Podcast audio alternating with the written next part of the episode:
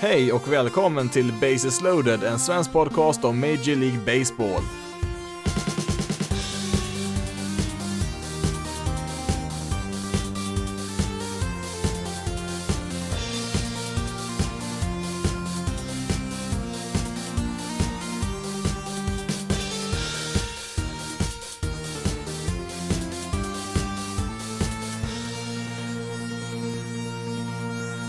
Hej och välkommen till Bases loaded, en svensk podcast om Major League Baseball. I veckans avsnitt så har vi ett par nyheter från veckan som gick, eh, men det blir också första avsnittet där vi tittar lite närmare på Sabermetrics och avancerad statistik, eh, som man också kallar det ibland. Eh, specifikt så kommer vi ta upp lite grann om WAR, alltså W-A-R, det engelska ordet för krig i vanliga fall, men i baseballtermer så är det givetvis förkortningen Wins above replacement som vi pratar om här och ja, det är något som ständigt eh, dyker upp i diskussioner kring dagens spelare, så jag tänkte att vi skulle ta lite närmare koll på, ja, både Sabermetrics då som term och även då Wins above replacement.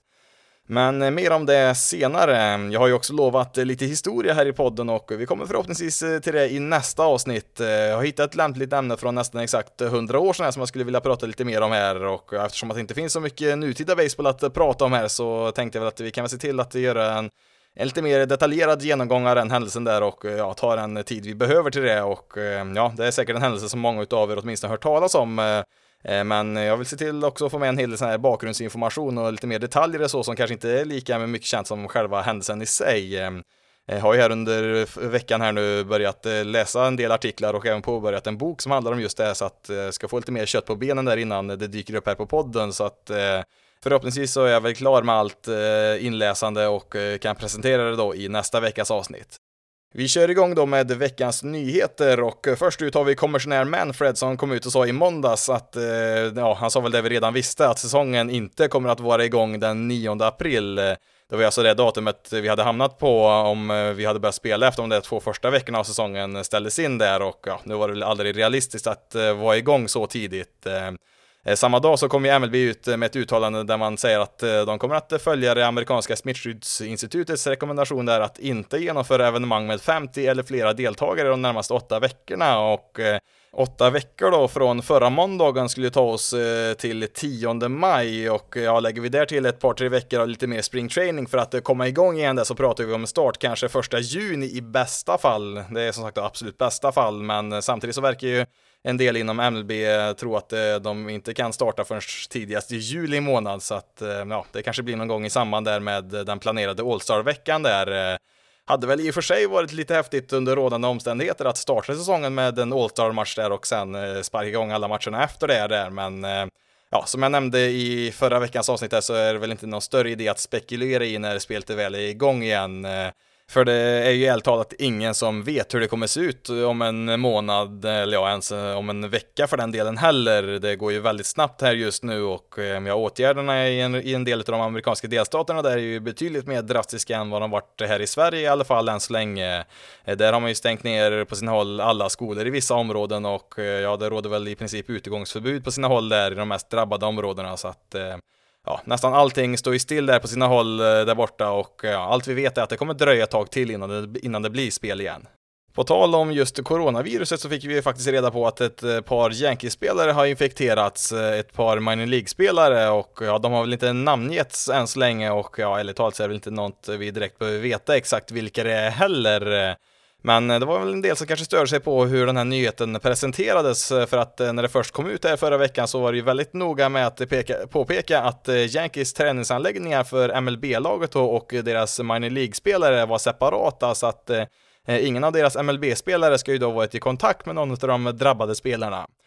Alltså visst, det blir såklart större rubriker om exempelvis Garrett Cole hade drabbats jämfört med någon minor League-spelare som eh, ganska få hört talas om, eh, men det är ju inte direkt i situationen något bättre så. Det är ändå två personer oavsett talang eller ens yrke då för den delen som drabbas av ett potentiellt dödligt virus och eh, och då kanske inte huvudnyheten ska vara att ja, det är lugnt för att det är inte någon av de här kända spelarna som har drabbats. En annan sak som är värd att reflektera över här, eh, det gäller ju för sig inte bara MLB då, utan hela mm, ja, sportvärlden där i USA, det är att eh, en hel drös med professionella atleter då, i sin livsform har nästan obegränsad eh, tillgång till att genomföra de här testerna samtidigt som den övriga befolkningen, i alla fall då i USA vid den här tidpunkten, hade tillgång till väldigt få tester.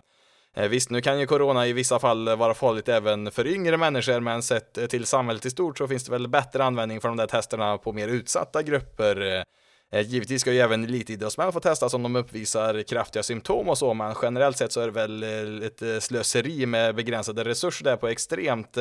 vältränade individer i 20 eller 30 års åldern. Ja, det finns väl en och annan 40-åring där också i de här stora ligorna, men eh, ja, de lär väl nog klara sig rätt bra ändå, det är de flesta, så att eh, det känns väl som sagt som ett litet slöseri att eh, spendera alla de där resurserna som faktiskt finns på just de här personerna. Lite skadeuppdateringar har vi också här eh, som inte beror på virusinfektioner och eh, då har vi Astros pitcher Justin Verlander som, eh, ja först och främst lämnar ju han faktiskt en match här i spring training då för ett par veckor sedan man fortfarande spelade där med en sträckning i ryggen och det gjorde ju att han riskerade att missa ordinarie opening day med den skadan där men det lär väl inte påverka sig jättemycket som det ser ut just nu då när man skjuter fram opening day. Eh, han genomförde även då förra veckan en operation i ljumsken som beräknas ta en sex veckor att återhämta sig ifrån, men ja, även det ser väl ut att eh, inte bli något större problem då att eh, komma tillbaka ifrån då innan spelet är igång igen. Eh, det är väl nog många lag som eh, tänker att det är lika bra att passa på nu att eh, genomföra åtminstone lite mindre ingrepp på sina spelare då innan vi är igång i spel igen för att maximera den här dödtiden som vi faktiskt har just nu. Eh, sen så kan man väl i och för sig också dra det i ett samhällsperspektiv och tänka att i dessa tider så finns det väl kanske större prioritet inom vården eh, på annat än att rätta till lite småskador i baseballspelare, men eh, med det sagt så fungerar ju sjukvården lite annorlunda där borta i Amerika och eh, kanske inte påverkar deras förmåga speciellt mycket att hantera coronaviruset med de här operationerna då. Vi får hoppas det i alla fall, för annars så kan de ju gott och väl få vänta på sin tur där, alla MLB-spelare, till det värsta över där bland övriga befolkningen. Så mm, ja, det här gynnar väl också då Astros i detta fall att säsongen skjuts upp då. Dels för att Verlander då hinner att läka båda sina skador där, men också för den här enorma vreden som fanns där mot Astros då bland övriga fans i ligan då. Jag tror nog det kommer dämpas lite grann, då, lite grann nu med allt som har hänt sen signstealing-skandalen där, så att eh, man har väl lite tur i oturen här skulle man nog säga för Astros del, att det kanske lägger sig lite grann av den här vreden som faktiskt finns mot laget. Ett annat lag som jag nämnde förra veckan som kan dra nytta av det här uppehållet, det är ju Yankees då som har en del spelare skadade som nu lär vara tillbaka friska när säsongen väl startar igen. En av de spelarna är, är ju då Aaron Judge som bland annat eh, återhämtar sig från en stressfraktur i ena rebenet. Eh, han intervjuades då förra veckan om den här skadan också, att det ser bra ut och eh, det läker som det ska där och sen flikade han in där med en liten fotnot här att efter ytterligare någon undersökning så visade det sig att någon som kallas för en Ska vi se här, en pneumothorax var helt borta. Ingen aning om jag uttalade det rätt, men eh, på ett lite enklare språk så pratar han om att han inte längre hade en kollapsad lunga. Va? Ja, det har ju varit en del skador på Aaron Judge på sistone, men det där med lunga var ju helt nytt för allmänheten och känns spontant som något av en bomb innan man läser klart hela den där rapporten. Nu är det inte så farligt som det först kanske låter, alltså det är inte så att hela hans lunga totalt har kollapsat här eller så, utan det är väl mer en medicinsk beskrivning så. Det är väl däremot varit något mindre hål där i en av hans lungor som eh, gjort att eh, luft pyst ut därifrån, vilket, eh, ja, även om man inte är någon doktor här som ni kanske har märkt så kan man nog säga att eh, det är inte helt optimalt ur ett hälsoperspektiv. Eh, Eh, men ja, ja, eh, det var i alla fall läkt nu som tur var och eh, kan väl gissa att det hänger ihop med när han skadade sitt revben där, kanske punkterade något litet hål där i lungan i samband med att revbenet också gick sönder där och ehm, Ja, jag tror nog det är nästan är bäst om Yankees lindar in hela honom i bubbelplast där till säsongen börjar så han inte skadar honom mer nu för att det har ju varit väldigt mycket skador på honom den senaste tiden. På temat eh, lite tyngre ingrepp så blev det klart under veckan att eh, ett flertal pitchers ska genomgå en Tommy John-operation och eh, det finns väl en viss logik i att göra dem nu. Om man har behov att eventuellt genomföra en sån operation precis här och nu så mm, ja, då är det väl lika bra att passa på för att den här säsongen lär ju med största sannolikhet bli kortare än vanligt och genomför man operationen nu då så missar man ju ett mindre antal matcher än vad man vanligtvis hade gjort. Eh, det tar väl minst ett år att återhämta sig från en Tommy John-operation nu för tiden och ofta längre än så. Många lag är väl lite mer försiktiga nu när de kommer tillbaka och eh, ja, ibland kan det ju dröja upp emot eh, till och med 18 månader innan de spelar igen och Ja, det betyder väl att de flesta som gör det nu kanske är tillbaka, säg halvvägs in på nästa säsong då någon gång till sommaren. Den största profilen så här långt att operera sig, i alla fall att eh, planerat att operera sig, det är ju Chris Sale, eh, Red Sox starting pitcher och eh, det har ju varit på gång i nästan ett år nu. Han kom ju igång ganska sent på säsongen förra året där och när han väl kastade så såg det inte alls jättebra ut. Han var väl kanske lite bättre än vad hans ERA på 4,4 indikerade, men ja, det var helt klart inte någonting som stämde det där riktigt förra året. Eh, hans säsong eh, tog ju också slut där i augusti med en inflammerad armbåge och eh, ja, redan det så lät det som att en Tommy John-operation inte var långt borta, men han nöjde sig där med en injektion där i armbågen, en PRP injection som man kallar det för och ja, en sån hjälper ju då kroppen att återhämta sig lite snabbare, men eh, under springträning här då så mm, ömmade det väl igen där i armbågen och eh, han stängde sig ner där då, alltså han fick inte fortsätta kasta någonting utan fick vila ett par veckor och mm, ja, man gjorde väl ytterligare en undersökning där och kom väl fram till att eh, nej, han behöver nog inte operera sig nu heller faktiskt. Eh, men sen när han kom tillbaka efter den där vilan då så kändes det väl antagligen inte något bättre där då så att Eh, Eh, man tyckte väl att det var lika bra att eh, åtgärda den här armbågen ordentligt och ehm, ja, han har ju på sitt första utav totalt fem år på kontraktet där, så Red Sox hoppas väl eh, kunna få ut minst två, tre bra säsonger till där från honom under de där åren. Ehm, ja, så jättegammal är han ju inte i och för sig. Han är ju trots allt bara ett drygt halvår äldre än mig själv här, så får nog passa mig lite grann för vilka jag kallar gamla här framöver. Han fyller ju i alla fall 31 här om några dagar, men ja, det har ju varit lite skador där på sistone som är lite oroande ändå. Eh, nu vet jag väl inte om jag hade tippat Red Sox i slutspel här i år, även om jag på förhand skulle eh, på något sätt veta att Sale skulle ha en väldigt bra säsong. Så att eh, det är väl som sagt bäst att ta tillfället i akt här och ta nya tag framöver istället här. Några andra pitchers då som har valt att göra detsamma, det är ju Giants Tyler Bead. Han startade i 22 matcher förra året där med en ERA strax över 5, så det är väl ingen superstjärna så direkt, men han är ju fortfarande relativt ung då, så att han har väl tid att utvecklas här och eh, hade väl en chans att eh, ta en plats i Giants rotation då i år om han var frisk. I samma division så har ju Padres också skickat ett par pitchers till operation. Reggie Lawson som, ja visserligen inte spelat högre än double än så länge då, åkte på en Tommy John här och eh, även då Andres Munoz eh, som debuterade i Padres bullpen förra året. Eh, just Munoz då fanns det väl lite förhoppningar om att han skulle kunna etablera sig här i år med sin monsterösa fastball där som ligger på en drygt 102 miles per hour, men ja, nu prickar han väl kanske inte strikezonen sådär jätteofta, men när han väl gör det så är det ju rätt svårt för slagmännen att hänga med där. Så att, ehm, ja, Munoz var väl en kandidat till att få sitt genombrott här i år och eh, ha en stor inverkan på säsongen för Padres. Eh, men ja, deras bullpen är väl i och för sig väldigt stark även utan honom där. De har ju redan Kirby Yates, eh, Emilio Pagan och ehm, ja, Drew Pomerance kan ju eventuellt bli riktigt bra där också. Så att de har ju en väldigt bra bullpen på pappret i alla fall på förhand även utan Munoz här. Men det kan ju som sagt ändå bli ett eh, potentiellt tapp här i deras eh, bullpen då utan Munoz eh, för att eh, deras rotation har ju betydligt mer brister där och riskerar väl att eh, lämna en hel del innings där till deras relievers i år så att de behöver väl varenda bullpenarm de kan få där men ja visst nu blir väl säsongen kortare så att det kanske inte blir riktigt eh, lika stor inverkan då som under en ordinarie säsong. Eh, som sagt, eh, det är väl lika bra att passa på just nu att eh, göra de här operationerna då eftersom att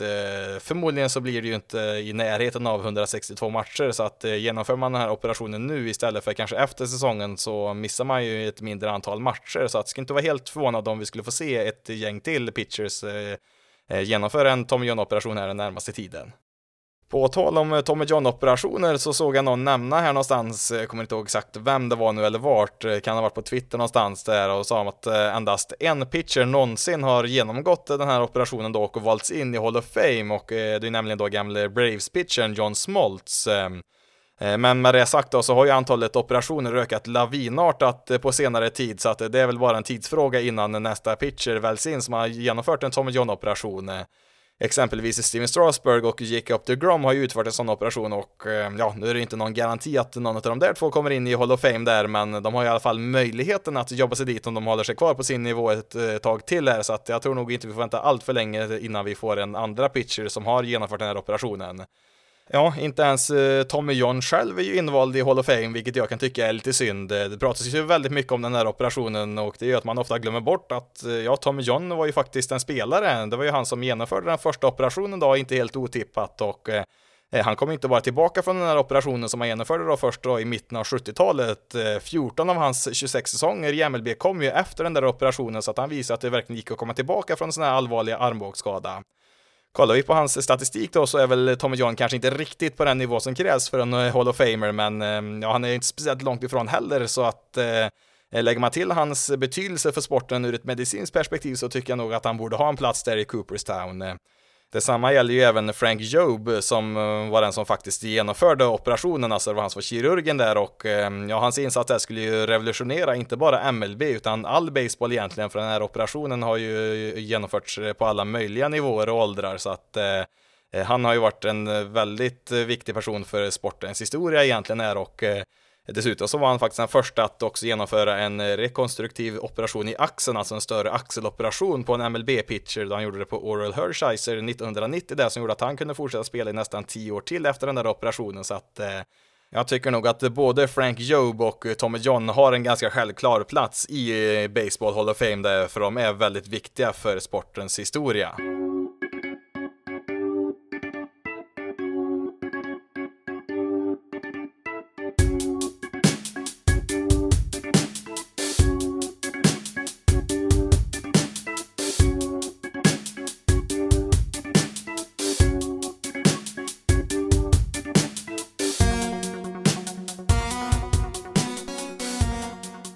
All den här extra tid som vi har nu så tänkte jag att vi eh, kan väl börja med att köra en liten Sabermetrics-skola här i podden, kanske vi kan kalla det för. Ehm, just Sabermetrics eh, som uttryck eh, slängs väl ut lite här och där när man pratar om MLB och ehm, ja, det är väl en extremt viktig del utav eh, baseball på den här nivån, i MLB i alla fall då, som eh, genomsyrar i stort sett alla sportsliga beslut i ligan skulle man kunna säga.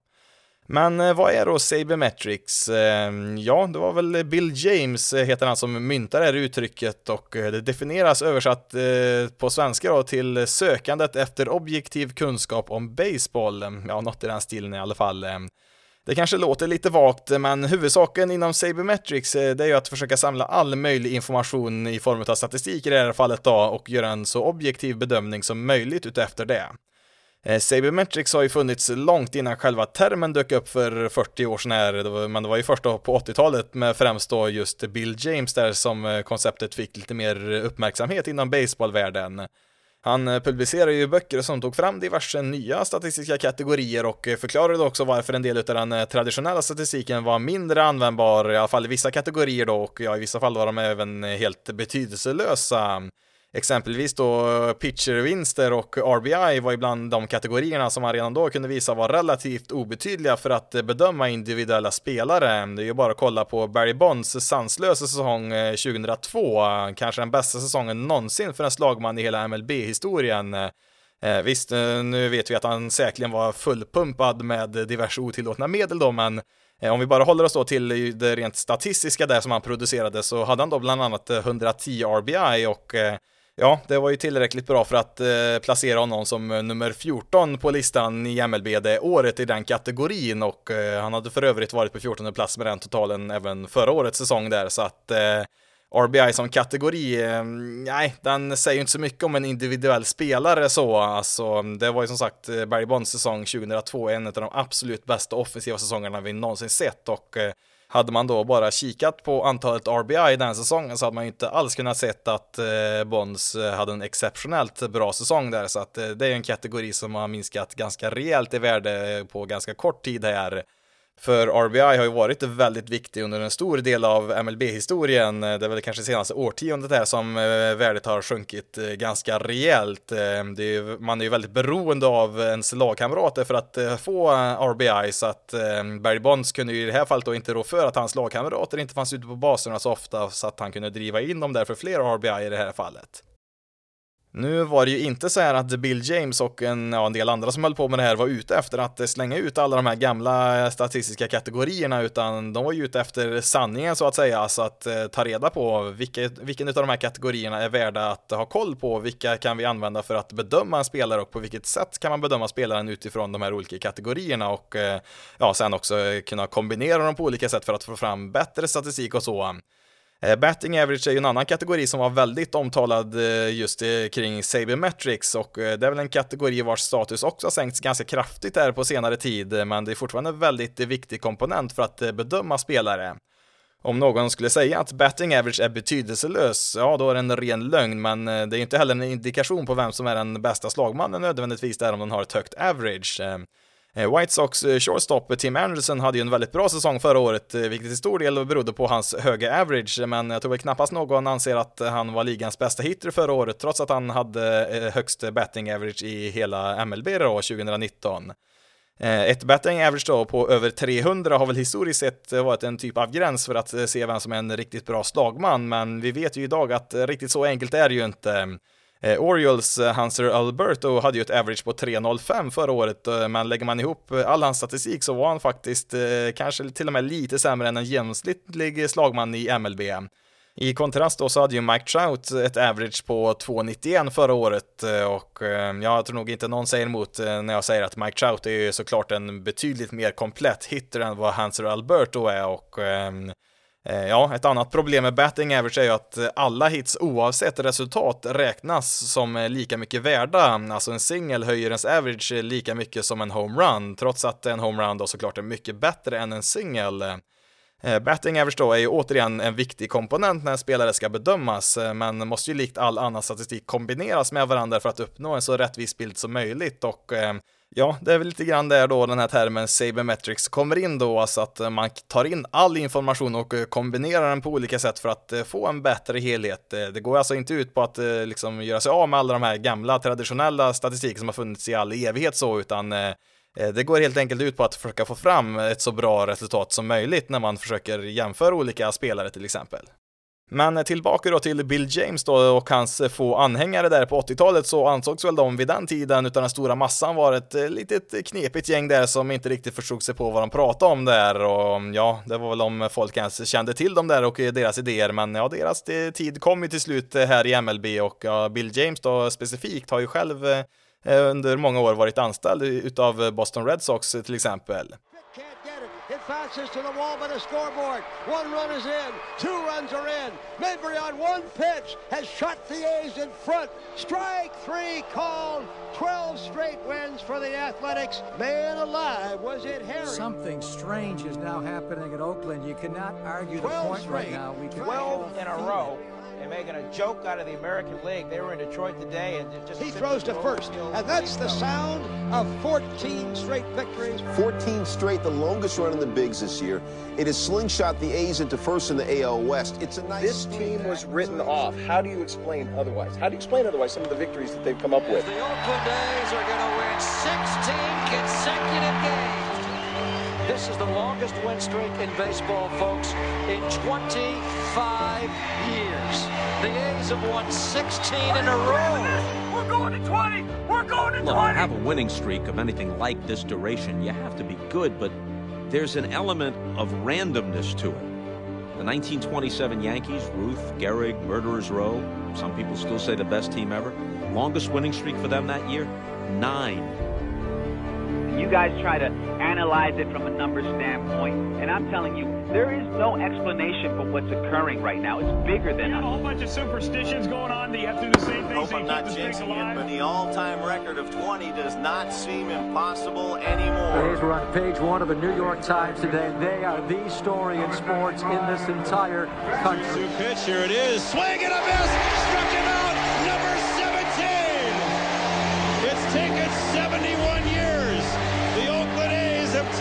Philadelphia A's, the all-time franchise record, 17 straight, and baseball's longest winning streak since 1953. The Oakland A's are two wins away from tying the American League record.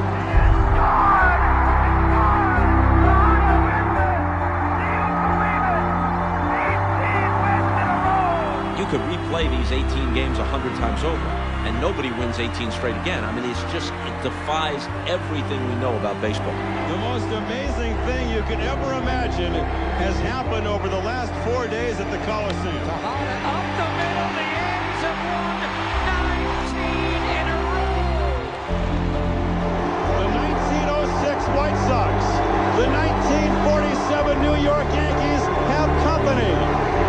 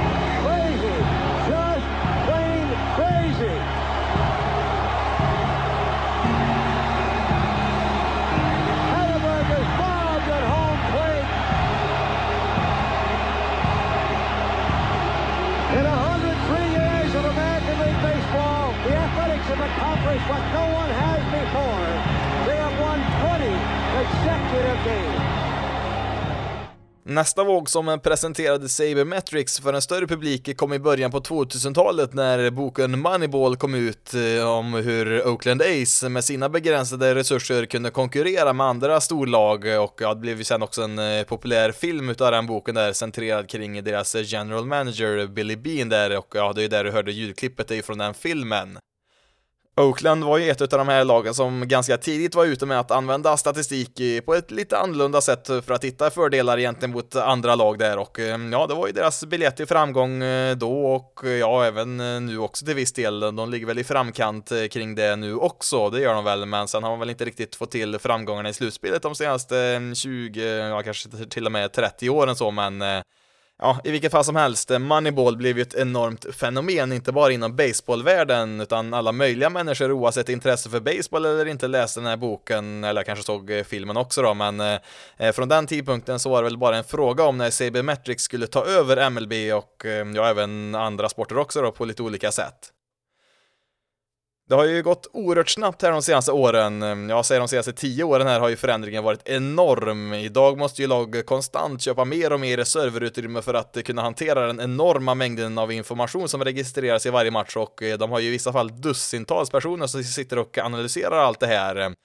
att analysera den här mer avancerade statistiken existerade väl knappt som yrke för en 15 år sedan, kanske något enstaka lag här och där höll på med det där, men eh, Eh, nu anställs det ju mängder med nytt folk eh, som är väldigt högt utbildade från de bästa amerikanska universiteten och ja, till och med coacher måste ju i vissa fall eh, veta hur man kan programmera data i olika programspråk så att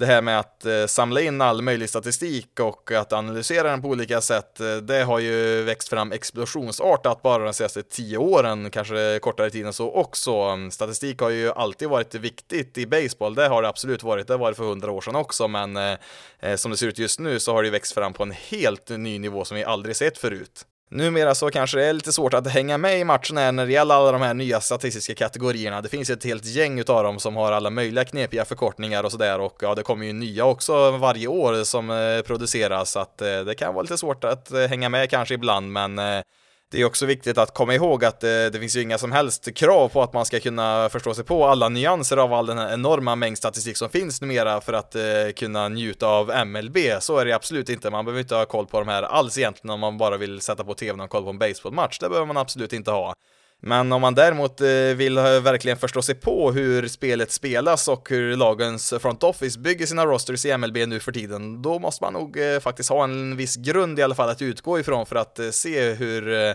ja, hur de olika lagen tänker då utifrån just de här olika statistiska kategorierna som finns nu för tiden. Med allt detta sagt så finns det såklart ingen som helst möjlighet att sätta en siffra på precis allt. Eh, det går ju inte att med ekvationer förutspå resultat med 100% säkerhet, eh, men det man kan göra med hjälp av Sabermetrics det är att öka chanserna på många olika sätt för att ens lag ska lyckas, eh, vare sig det är via, ja till exempel via shifts eller användandet av platoons och en, ja, en hel del annat också. Det går ju som sagt att göra vissa saker för att öka sina chanser till att lyckas. Det är väl tanken här då att eh, man ska få en liten översiktlig bild här med den här lilla eh, Sabermetrics-skolan då, eller vad vi ska kalla det för här i podden. Kommer väl nog inte göra det varje avsnitt så, man kan väl ta något begrepp lite då och då, beskriva vad det är för någonting, vad det är bra för och så, vad man kan eh, få ut av den här statistiken och så. Och, Eh, Eh, det finns ju såklart eh, mycket mer eh, utarbetade och mer fördjupande artiklar på nätet som man kan läsa om alla de här kategorierna, så vill man läsa mer om dem så finns det ju såklart mycket mer att tillgå än bara den här podden såklart. Framförallt Fangraphs har ju en väldigt bra bibliotek där med alla, vad alla de här olika kategorierna betyder, så där kan jag absolut tipsa att man går in där och kollar om man vill veta mer om de här olika kategorierna. Men eh, Sabermetrics då, mm, ja, den exakta beskrivningen för, det, för den termen är ju lite vag där. Det innefattar ju ett väldigt stort område, så det kan ju bli lite allt möjligt här. Men eh, vi kan väl säga så här att eh, när Sabermetrics nämns så är det väl ofta i relation till den mer avancerade statistiken då. Alltså inte de här vanliga då som hits, homeruns, batting average, ERA, saves med mera, alltså de här som har funnits i väldigt länge. Eh, vi pratar ju då istället om eh, kategorier som VRC+, eh, WOBA, BABIP, ISO, FIP och mm, ja, det finns faktiskt något som heter X-WOBACON också, Expected Weighted On Base Average On Contact för den som är lite nyfiken på det. Tänkte väl då ta en eller ett par stycken vid varje tillfälle som vi pratar om lite Sabermetrics och vad de faktiskt innebär och så. Och jag tänkte ju avsluta det här avsnittet med en snabb beskrivning av kanske den mest kända kategorin som nämns ganska ofta i dessa sammanhang kring Sabermetrics.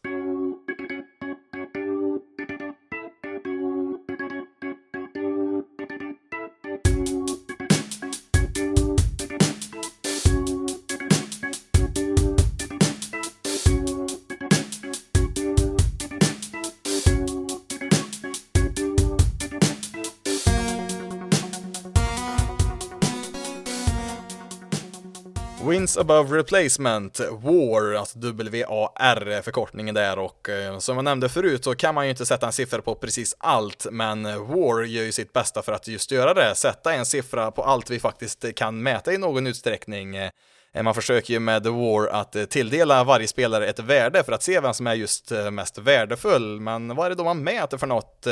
Ja, det, man kan väl säga så här att det är en jämförelse hur bra en spelare är jämfört med en typisk ersättare från ett minor League-lag. Eh, man mäter alltså då hur många fler vinster ett lag teoretiskt sett då fick ihop eh, under ett år då jämfört med eh, eh om man tvingades spela med en typisk ersättare från deras minor League-system. Och i teorin då så betyder det att om du spelar hela säsongen med en spelare som får ihop tre stycken wins above replacement,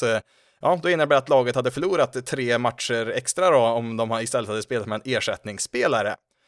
Det betyder inte att den där spelaren enskilt bidrog till att laget vann tre specifika matcher någonstans, utan eh, det här är ju då, mm, ska man säga, tre teoretiska vinster då, alltså att eh, spelarens sammanlagda produktion under, under året då gör att eh, laget, eh, ja, i, i genomsnitt ska man väl kunna säga då, teoretiskt vann tre extra matcher. Det är ju inte så att det här är någon Eh, absolut sanning på något sätt, men för att eh, få reda på då hur mycket en spelare måste bidra för att eh, ja, ge en extra vinst till laget då, alltså en wins above replacement, så kan man ju kort säga så här att eh, för var tionde run som en spelare producerar offensivt eller räddar defensivt, eh, ja det är lika med en wins above replacement. Eh, Sen så är det också viktigt att eh, komma ihåg att eh, formeln för att räkna ut eh, WAR för slagmän och pitchers eh, skiljer sig åt, så att eh, det är två olika kategorier egentligen, så man brukar inte kombinera de två på samma lista oftast så, så att eh, de bedöms ju efter egna kriterier så, då, eftersom de har olika uppgifter på planen, men Eh, Eh, eh, utöver den skillnaden så finns det även en skillnad i hur olika mm, organisationer räknar ut wins above replacement, alltså det finns ju flera olika sidor på nätet som räknar ut det här och eh, de har ju lite olika sätt att ja, få fram sin siffra där när det gäller just war.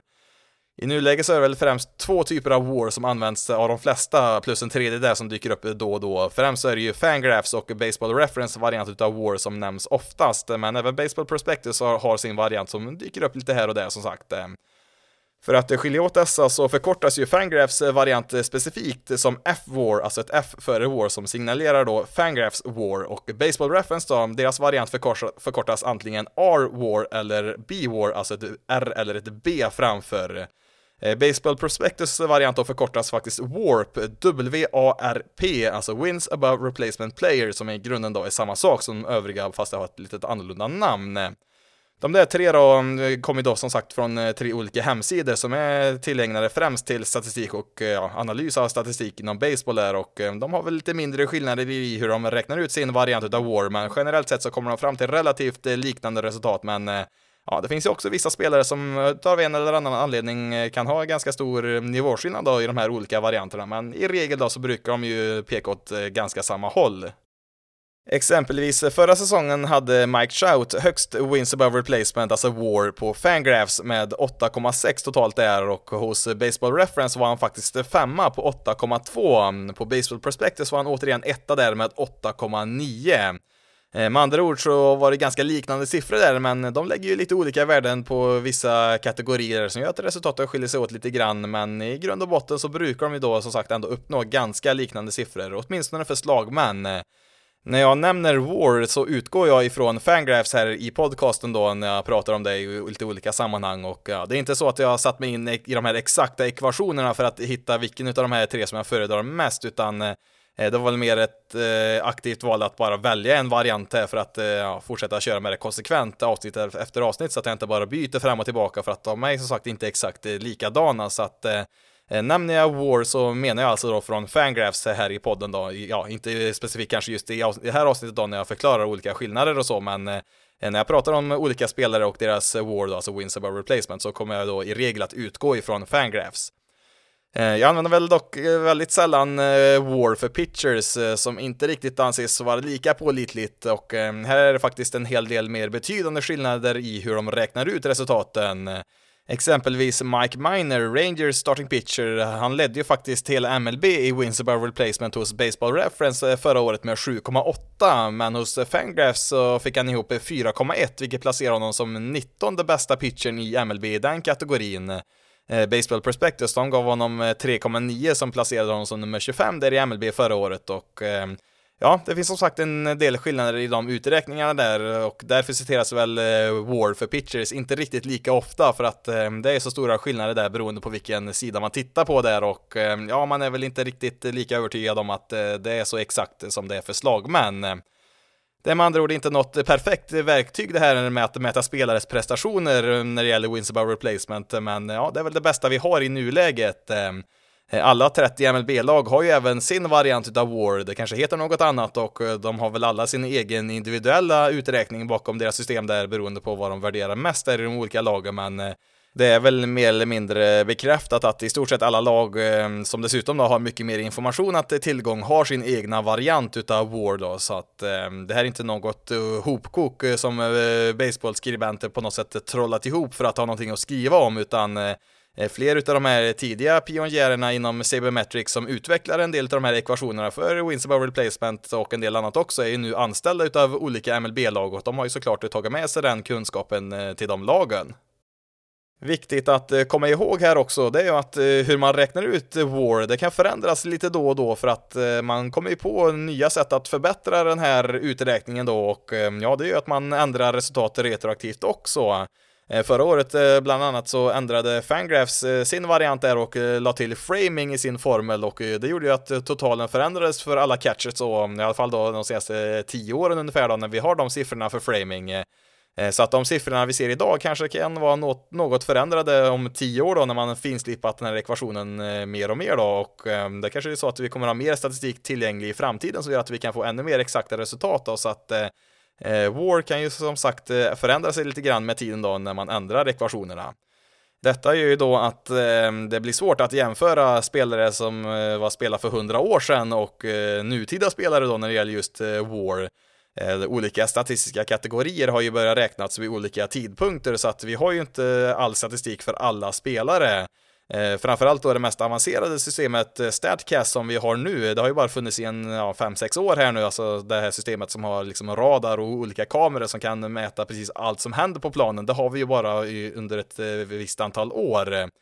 Eh, om vi då kollar på exempelvis framing då som man lade till, det har vi ju lite mer än 5-6 år tillbaka i tiden här, men eh, Eh, det innebär ju då att till exempel en spelare som Buster Posey som har spelat eh, ja, den senaste tiden här i MLB eh, han kan vi då ändra hans war med hans framing där, men om vi istället tittar på en catcher som Johnny Bench, han spelar ju främst på 70-talet, han sägs ju ha varit en väldigt duktig defensiv catcher, men tyvärr så har vi ju inte den statistiken för att säkerställa exakt hur bra han faktiskt var för sin tid, så att ehm, det blir ju som sagt lite svårt att jämföra spelare idag med spelare som spelar på 50-talet eller 20-talet eller så eftersom att vi inte har samma möjligheter att eh, mäta allas eh, prestationer. Men eh, ja, det, det ger i alla fall en fingervisning. Det kan det väl göra oss. Det kan det absolut göra. Sen kan man väl kanske i större utsträckning då jämföra spelare som spelar i samma tidsperiod. Det funkar det väl bättre till. War är ju såklart då inte perfekt på något sätt, det är det absolut inte, men eh, det är ju allt eh, det kan för att ta hänsyn till allt som sker på planen, alltså i den utsträckning vi kan mäta det. Alltså man mäter allt offensivt, man mäter base running, man mäter spelarnas försvarsspel och sen försöker man ju då som sagt eh, omvandla all den produktionen då till en enda siffra som då är wins above replacement. Eh, sen finns det andra saker som påverkar också i totalen där, alltså vilken position man spelar på, till exempel en shortstop och eh, centerfielder, de belönas ju för att de spelar på mer krävande positioner defensivt där än till exempel en första basman, så att eh, eh spelare på de positionerna har ju eh, mycket större möjlighet att nå de här lite högre siffrorna när det gäller just Wardar eftersom de spelar på en mycket svårare position. Men eh, vad är då en bra wins above replacement? Eh, är 1 bra? Är 18 bra? Är 5 bra? Eller vad? Ja, det kan ju vara svårt att veta om man inte vet eh, sen innan och på Fangraph så har de en lista där, den är väl kanske lite utdaterad där för den gjordes för ganska länge sedan där, men där försöker man väl på ett ungefär rangordna de här olika mm, ja, nivåerna som finns där på spelare beroende på hur mycket war man har och ja, den ser väl rätt okej okay ut och kan väl nämna den här så att man har någonting att utgå ifrån här. Då har man skrivit så här att eh, spelare som har från 0 till 1 wins above replacement, eh, ja, de är inte speciellt bra. Man kan även ha negativ war, alltså till exempel minus 1 war, men då är man då extremt dålig. Alltså vi pratar spelare som är sämre än en typisk AAA-spelare. Ska väl också tillägga här att det här är då uträknat på spelare som spelar en hel säsong, alltså om man då spelar en halv säsong så får man väl halvera de här värdena och så för att det är någonting man samlar på sig successivt under ett helt år och så, så att spelar man väldigt lite, ja då kommer man inte ha någon hög eh, war. Så att eh, Det här utgår ju då från att man spelar en hel säsong, eller ja, nära inpå i alla fall.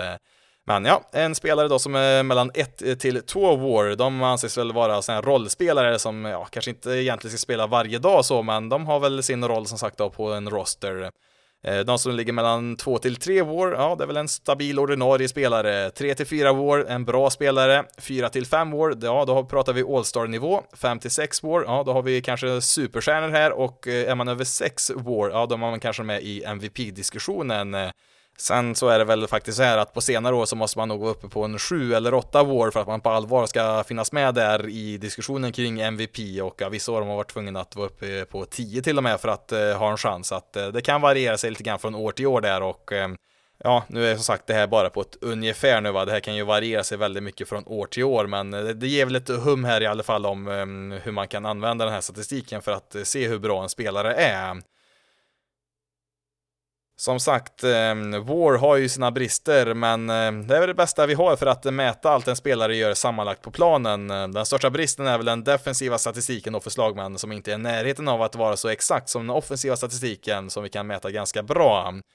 Men som sagt, jag tycker väl själv att War är ett eh, väldigt bra verktyg att använda, även om man såklart alltid måste se helheten med övrig statistik också för att kunna bedöma en spelare på ett bra sätt. Ehm, jag använder i alla fall en hel del och jag tycker väl att det ger mig en bättre bild av läget i MLB. Det är väl i alla fall en eh, snabb och eh, enkel siffra att eh, snabbt eh, kolla upp där om man vill kolla hur det ligger till för en spelare där. Sen så behöver man ju såklart komplettera med att kolla in all annan statistik också för att verkligen förstå vad en spelare är bra och dålig på. Så är det ju absolut. Ehm, återigen då, det är inte nödvändigt att förstå sig på alla de här termerna i detalj som War med flera ehm, för att kunna följa MLB. Du behöver inte ha speciellt bra koll på dem alls egentligen för att som sagt kunna njuta av en MLB-match. Så är det ju, men Eh, vill man förstå sig på mer i detalj då hur MLB faktiskt fungerar just nu så bör man nog åtminstone ha en grundläggande kunskap om de här olika koncepten som lyfts eh, fram i Sabermetrics då för att eh, det är ju att vi bättre kan förstå vilka spelare som är bättre än andra och mer specifikt på vilket sätt vissa spelare är bättre eller sämre. Då får det nog räcka med the wins above replacement här. Hoppas att det inte var allt för rörigt här och att eh, någon kanske lärde sig någonting av det här. Och eh, ja, vill man bara ha den eh, korta varianten så War, det är ett sätt att försöka samla ihop allt en spelare presterar på planen och sedan sätta en siffra på det, alltså att eh, räkna ut en spelares värde. Eh, sen kan man ju som sagt eh, rota ner sig hur djupt som helst i alla detaljer och in exakta ekvationer och sånt där, men ja, det får man göra på egen hand tror jag, för att det tror jag inte blir så bra podcast att Eh, Eh, sitta och räkna ut massa matematiska formler, men ja, man kan gå in på, i alla fall på Fangraphs, där kan man se den exakta formeln hur de räknar ut det här och ehm, ja, har man inget bättre för sig eh, när man sitter isolerad i dessa tider så visst, eh, varför inte? Då kan man väl gå in där och försöka räkna ut det där om man vill, men ja, var beredd på att det kommer ta ett tag för att det är en hel del siffror man måste knappa in för att få ordning på det. För den som är lite intresserad av att veta vem som toppar de här listorna historiskt sett så kan vi ta ett par topp 10-listor här och kollar vi topp 10 i karriären sammanlagt då, alltså hur många wins above replacement de har samlat på sig under alla säsonger i MLB, då får vi följande topp 10-lista. Eh, på tionde plats har vi då Stan Musial på 126 war och sen har vi tre stycken spelare på 130, Roger Hornsby, Ted Williams och Tris Speaker. Eh, på sjätte platsen har vi Hank Aaron på 136, eh, femteplatsen femte platsen Honus Wagner på 138, sen får vi hoppa upp till 149, där hittar vi både Ty Cobb och Willie Mays och ja, Mays ligger väl någon decimal före där, men i princip så är ju Mays och Cobb eh, delad trea där. Sen har vi då på andra platsen en bit upp till där Barry Bonds 164 war och etta är ju såklart då Babe Ruth på 168. Bland aktiva spelare då så är det då Albert Pujols, alltså bland spelare som fortfarande spelar nu i dagens MLB. Han ligger på 28 plats i historien här. Han har samlat på sig 87,7 och har väl chansen att kanske klättra en eller två placeringar till där innan han eh, pensionerar sig. Om vi istället kollar på topp 10-listan för säsongsrekord och alltså vem som har samlat på sig mest War under en och samma säsong, ehm, ja, då hittar vi samma spelare på plats 1, 2, 3, 4. Det är alltså Babe Ruth då som har de fyra bästa säsongerna enligt eh, Fangrass då när det gäller wins above replacement. Eh, eh, hans bästa år kom 1923 när han producerade 15 War, vilket är fullständigt absurt, men ja, det är väl kanske ingen större överraskning att det är han som ligger där i toppen. Eh, den första spelaren förutom honom är ju då eh, Barry Bonds. Eh, han har ju då femteplatsen där, han fick ihop 12,7 år i den där säsongen 2002, det som jag pratade om förut. Kollar vi sen på sjätteplatsen så är det återigen Babe Ruth. Han är med sex gånger på den här topplistan, så att, ja, alltså topp 10-listan. Så han är 60% av den där listan är bara Babe Ruth-säsonger där och Ja, de enda andra spelarna som finns med här då, då är ju då Barry Bonds, han har två säsonger där, 2001 och 2002, och sen så är det även Lou Gehrig och Roger Hornsby lyckats klämma sig in där också, så att eh, ja, det är en ganska ex exklusiv lista där i topp 10 historiskt sett i alla fall. Eh, kollar vi på aktiva spelare så mm, jag skulle gissa att det är Mike Trout här, ska jag se om jag ser honom på listan här. Ja, det är på 50 plats, eh, 10,2 hade han säsongen 2013 där hade han, så att Eh, han, han, har väl en bit upp eh, till de här absoluta legenderna där, men eh, ska väl lägga till att ehm, på 20-talet då, som de flesta av de där rekorden kommer ifrån, så var det nog lite lättare att komma upp i de där jättehöga siffrorna eftersom att det var mycket större glapp mellan de bästa och sämsta spelarna. Sen har vi då Barry Bonds då, som lyckas på 2000-talet som Ja, det gick väl nog kanske inte riktigt helt rent till kan vi väl säga för att säga det snällt när han spelade under sin tid där på 2000-talet i alla fall. Och ja, nu ser jag också att Mookie Betts ligger här också. Han ligger på 42 plats där, 10,4, så han har faktiskt en säsong på Fangraphs i alla fall med högre war än Mike Trout, så att ja, den var lite otippad där. Nu är det väl i och för sig en marginell skillnad, det är 10,2 och 10,4, men ja, i vilket fall som helst, det är visst Mookie Betts igen nu som har den högsta siffran bland, eh, eh bland aktiva spelare då när det gäller just eh, war under en och samma säsong. Kanske då också ska tillägga att eh, det, det, är inte så att eh, ligger man liksom 0,1 war före en spelare så betyder det inte att den spelaren automatiskt är bättre, utan de här siffrorna är ju lite ungefärliga så, så att eh, en spelare som har 3 war och en spelare som har 3,5 war, de är väl ungefär ganska jämförbara så. Det är inte så att eh, den spelare som ligger lite högre där är mycket, mycket bättre så att eh, eh det är inte som sagt någon absolut sanning där med war så att eh, ja, eh, jag tror vi som sagt får nöja oss där innan vi babblar på allt för mycket här. Ja, då får det nog räcka där för veckans avsnitt. Eh, ska försöka som sagt att eh, få in ett, lite historiainslag i nästa veckas avsnitt då. Ska jag se om jag hinner läsa klart allt tills dess, men vi siktar på det i alla fall. Du kan följa Basis Loaded på Twitter, Facebook och Instagram. Då letar du upp Basisloaded SE. Du kan även mejla till basisloadedse gmail.com. Om du har tid, lust och eh, möjlighet att eh, betygsätta och eh, lämna ett omdöme på den här podcasten så får du jättegärna göra det så hjälper du andra att hitta den här podcasten. Men nu har jag pratat tillräckligt för idag. Mitt namn är Jonathan Fabri. Tack så jättemycket för att du har lyssnat på det här avsnittet av Basis loaded. Ni får ha det så bra där ute så hörs vi i nästa veckas avsnitt.